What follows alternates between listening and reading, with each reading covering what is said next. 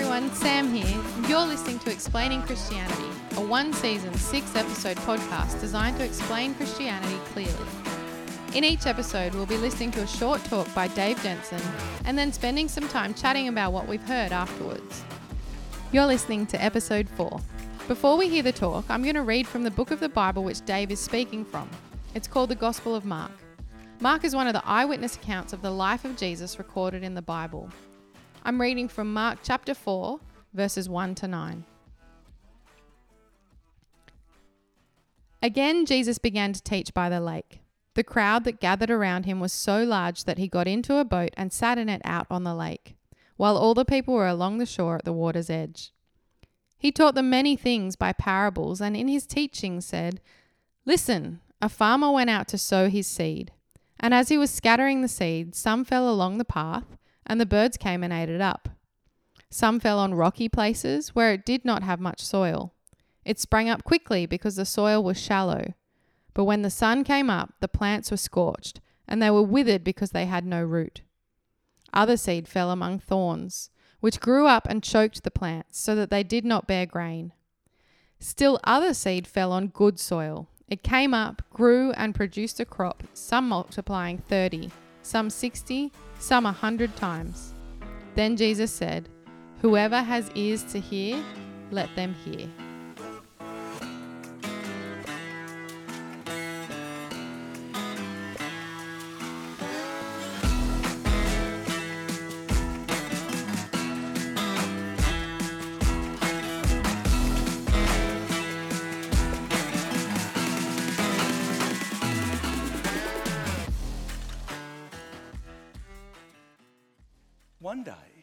We will face God in judgment for what's in our book. And there's the standard. How will we be found? Guilty. Not guilty because we're more wicked than one another and more evil than one another. It's just like two men with broken legs comparing castes. My cast is better than your cast. Who cares? That's not what it's about. We're found guilty of rejecting God. That's option me. It cannot work. It does not work. It will not work. But there is another option. Now, check this out. This one is called option he. Option he. And it's not based on what I have done, but based on what Jesus has done. But what on earth has Jesus done?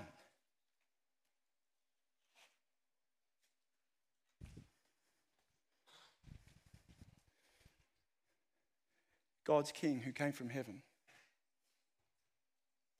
died. And not by accident, he, he chose to die. Now, the death of Jesus is the most famous death in history. There's never been another death that's been commemorated as much as Jesus' death. We see it stained glass windows, tattoos, necklaces everywhere. But the problem with things that are very familiar to us on one level is we can think we know what they're about, but actually have no idea what's going on. And I want to tell you something. I grew up in a loving, beautiful Christian family. But I didn't become a Christian until I was 28 years old, and it wasn't my parents' fault or my, my family's fault, but I when I looked in detail for myself at the cross as an adult, I realized I hadn't got it. I missed what was going on. So I want to do something precious right now. What I want to do is I want to take you to the eyewitness account of the death of Jesus for you to read for yourself. Forget what your mother thinks, your father thinks, all these things for you. I want to take you to the eyewitness account of what Jesus went through on his death. And I want to point out to you a couple of details which I believe may well be the key to unlocking everything for you when it comes to faith, true faith, saving faith. So in your Bibles, come to Mark chapter 15. That's where we're going, right to the end, right to the end of the Gospel of Mark. You see, Jesus' ministry only went for three years. He was betrayed, abandoned, sold out, tortured, spat upon, and, and crucified. He's taken to a place that, in one language, is called Golgotha. In another language, is called the skull. And another language is called Calvary. And let me read to you from verse 33. At noon, darkness came over the whole land until three in the afternoon. And at three in the afternoon, Jesus cried out in a loud voice, Eli, Eli, lema sabachthani, which means, My God, my God, why have you forsaken me? Now, you may well have heard those words a million times, but I want to offer to you that it's very possible you've missed it. Let me point out to you a couple of details here you might never have considered. Think about, firstly, that darkness, the darkness there. Middle of the day, darkness happens. Now, why does that happen?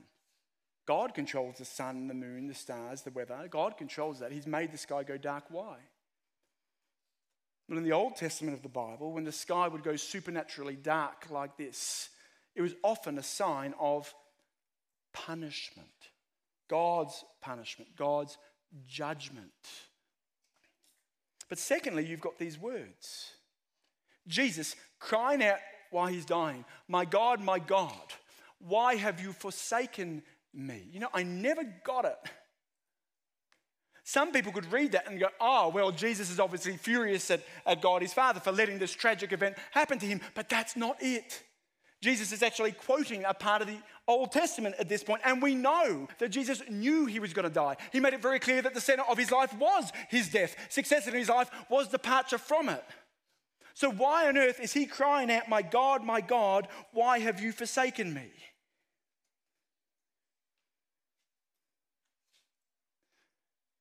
Because on the cross, that's exactly what was happening. On the cross, Jesus was acting as your substitute. Jesus was taking the punishment for your sin. He was dying to rescue you. Because even though you and I have dedicated our entire lives to self, to me, not he, this incredible truth thumping away at the heart of God's word is that no matter where you've been, what you've seen, no matter what you've said and what you've thought, no matter how disgusted at yourself you are, God loves you. He loves you more than you've ever loved anyone in this world. He loves you. And because He loves you, He sent His Son. As He lay dying on the cross, God took your sin and He put it on Jesus. You could say on the cross, Jesus Christ became the most sinful man who ever lived, as billions and billions and billions of sins of billions of believers report out on him. And then,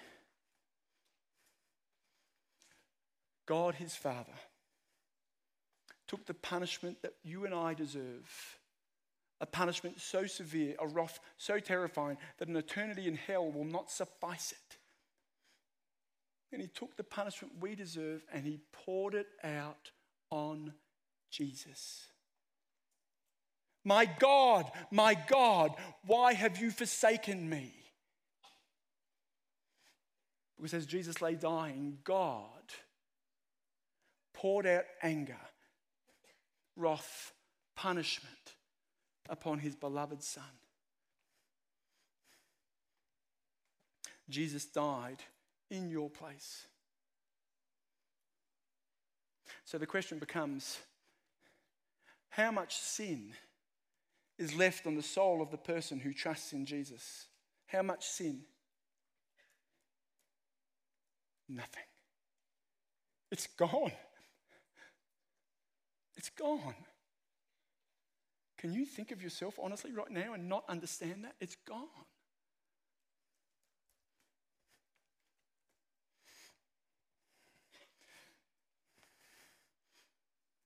What is it that makes the good soil good? Is it that your parents are Christians? Is it that you've got baptized or you know all the books of the Bible? Is it that you try and do nice things? You give money to the Salvos or you're, you're charitable, that you care about the environment and animals, and you know, that you do these things. Nothing wrong with those things, my dear friends, but listen. In Mark chapter 4, verse 20, Jesus tells us what makes the good soil good. As he explains the meaning of the parable, he says this Others, like seed sown on good soil, do what? Hear the word and accept it. What is it that makes the good soil good? It's not that the soil is good. What is it that makes God's people good? It's not that we're good, but that the one good man sacrificed everything to make us righteous before God. God's standard for us is perfection. On our own, we can never make it. And yet, through what Jesus has done by paying the punishment for your sin, my sin, my cowardice, my anger, my jealousy, my fury, my rage, my lies, my lies, my lies, my lies. And yet, I, and if you knew me, you would laugh at this. I can stand before God as His Son. Me. And you as his son or daughter, forgiven completely. That when God looks at me, he doesn't see my sin, he sees the perfection of his son. Do you see? Because I'm, I'm covered by the righteousness of Jesus. Entry into God's kingdom is not based on how good you are. You don't need to fret it and sweat it. Oh, I hope I've done the right thing. I hope I haven't been noticed doing the wrong thing. That's not the game. It's not life.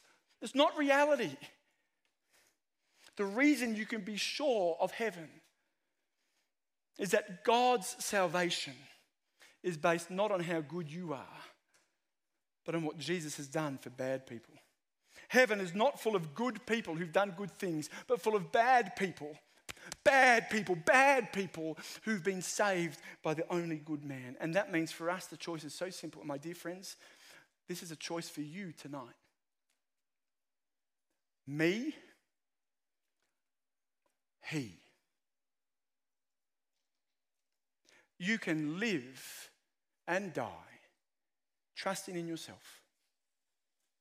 But you will face God in judgment depending on your own righteousness and you'll never make it.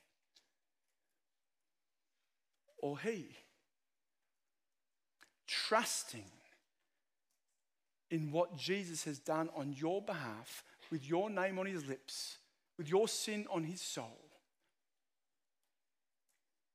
and trusting that when He promises anyone who repents and believes will have eternal life, that He means what He says. His speaking is His doing, that He's telling us the truth. You know, one of the beautiful things about the soils in this passage is that they're not fixed, it's not set. I reckon I've been every one of these soils, you know. And I don't know which one you've been in tonight. I don't know which one you're in.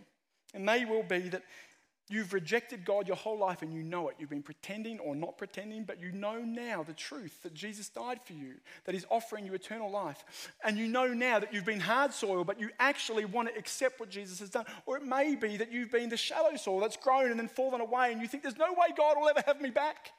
He loves to welcome people back. Or it may be that you've drifted and drifted and drifted and been distracted and started to prioritize earthly things over eternal things, and you've realized the futility of living that way.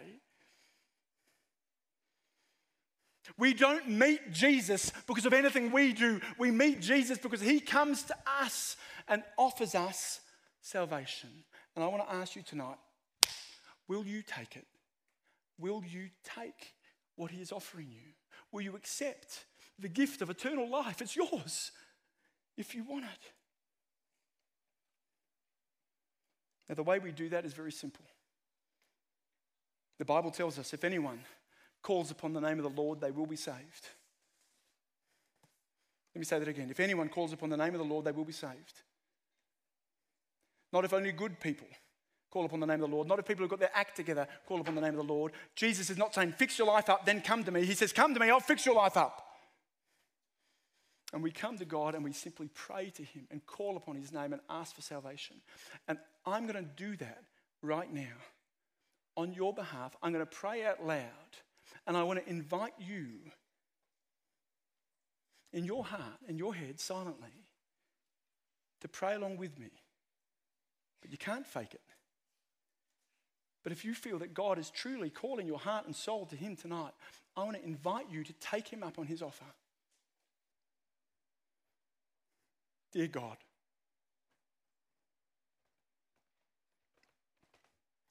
I know right in my heart that I am not worthy to be accepted by you. I know that I don't deserve your gift of love and life. I am guilty of rebelling against you and ignoring you. God, I'm sorry. Please forgive me for what I've done, for what I've said, for what I've thought. Please forgive me for rejecting you. Thank you for sending your son Jesus to die for me so that I may be forgiven. Thank you that he rose from the dead to offer me new life and give it to me. Please come into my heart and change me so that I may live with Jesus as my ruler.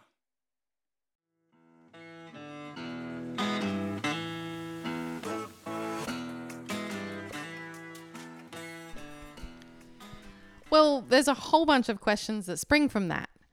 I mean, what's to stop us from just living our lives the way that we want and then turning to Jesus on our deathbed? That just doesn't seem fair. Doesn't that mean that really bad people can still go to heaven? That's exactly the point. Uh, the point is that Jesus Christ died for sinful people, for bad people, for people like you and people like me, all of us. Uh, and so there's a couple of consequences that spring forth from that, but uh, primarily, here's what it means. Number one, your sin does not disqualify you from God's kingdom. It qualifies you for His grace. It doesn't disqualify you. Uh, the second thing is, though, that you're exactly right that only bad people need apply, only sinful people need apply, and even on their deathbed. Uh, there's, there's actually a specific example of that very thing in the scene of Jesus' death recorded in the Gospel of Luke. So in Luke 23, Jesus is hung between, uh, we read that Jesus is hung between two criminals, as uh, we read elsewhere. And in the very last moments, one of them turns um, to Jesus and says, Jesus, remember me when you come into your kingdom. Now, for many of us, we'd say something like, well, well, whoa, whoa, whoa, whoa. He hasn't been baptized, he hasn't gone to church, he hasn't done any good deeds, he hasn't been kind. He's a criminal, he's getting murdered for that, getting executed for that, so he must have been bad. Yet Jesus says, truly I tell you, chapter 23, Truly I tell you, today you will be, be with me in paradise. You use the word fair, and that's an interesting word. It, it's always worth remembering what is fair when it comes to us and God. What's fair, and by that we mean perfectly just, perfectly just, would be all of us going to hell, all of us receiving punishment for what we've done. That's fairness what we receive by trusting in Jesus and being given eternal life is not fairness in that respect. We receive mercy. We're not given what we deserve. And more than that, we're also given grace. So we're given what we don't deserve and not given what we do deserve. Jesus dies in our place. He's the one who is treated by not virtue of what he does, but by virtue of what we've done on his behalf. So uh, I'm not going to try and um, play word games and be like, oh, no, no, but then actually still good people can get saved. No, no. If you think of yourself as a good person, if you think of yourself as somehow valid before God, qualifying yourself before God, it just means you haven't got it. You haven't got it. There is nothing in your hand that you bring. There's nothing on your resume that can qualify you for God. You've fallen short. The only thing on your resume that qualifies you is that Jesus died for you. And uh, if if you realize that, then you need to You need to turn and put your trust in that now. If someone did pray to trust in Jesus today, what are some good next steps? What should they do next? Well, uh, there's a couple of things that I would put down as essential next steps for anyone, whether or not you've prayed uh, to put your trust in Jesus, but especially if you have. The first one, and this is only for you if you have, is to relax, enjoy it. Uh, think about you and God. Think about the relationship that you have with God, that you know God through what Jesus has done. John chapter 17, Jesus says, Eternal life is the knowledge of God. Um, we also learn that the angels celebrate when one of God's children comes home. So just rest in God, relax, talk to Him, uh, in, enjoy being a Christian. Um, I, reckon that's the best thing. Now, the next thing is true of everyone, regardless of whether or not you've prayed. Uh, number one is to read the Bible for yourself. The Bible is not uh, written in order for only like professors and university lecturers to read. It's written for everyone. I would recommend the Gospel of Mark, what we're reading, going through in the talks at the moment. Uh, that is a perfect place to start. Why don't you just read a bit? It's not a competition. Just read a little bit. Just think about it as you do so. What am I learning here? What am I learning about me, about God, about Jesus? What's it mean? Uh, the, the the Bible is God's word to us. It's how He reveals the truth about us um, and the truth about Him uh, for all of us. And so it's absolutely essential that you do that. Uh, there, there is no better step you can make. The next thing that uh, you just have to do, I think, is connect yourself in with a local church that teaches the Bible. Now, how do you know what kind of church teaches the Bible? Well, uh, let me I suppose, give you some advice, which is to say, uh, denominations, by that I mean Anglican, Presbyterian, Baptist, some of them are really good, some of them won't be good. The key thing is that they are evangelical churches, and that really just means that they're Bible teaching. And so, if on their website or if you talk to a minister or pastor and they say they're evangelical, there's every good chance uh, that that will be a good church. Not always, but usually that will be a great church to go to. The church is God's gift to Christians, God's gift to non Christians as well, by the way, uh, to help one another, to point each other to Jesus, to, to gather together, uh, uh to, to teach, to learn, to encourage. Uh, and so I wouldn't be here today, you know, if around six months into being a Christian, uh, I hadn't joined a local church. It's the like just an essential step for all of us. So read your Bible, um, pray to God, talk to Him, and join a church. Uh, remember, this is not a competition you're doing against anyone else. This is about your life. It's about the reality of life. So uh, uh think about it. Continue to investigate it. And if you haven't prayed to God yet uh, to put your trust in Jesus, don't stop looking. Don't stop thinking. Continue that journey. Uh, I promise you, there is nothing better you will ever do in your life.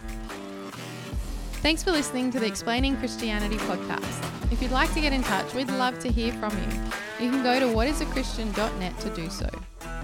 This podcast is proudly brought to you by Virtual Church Assist.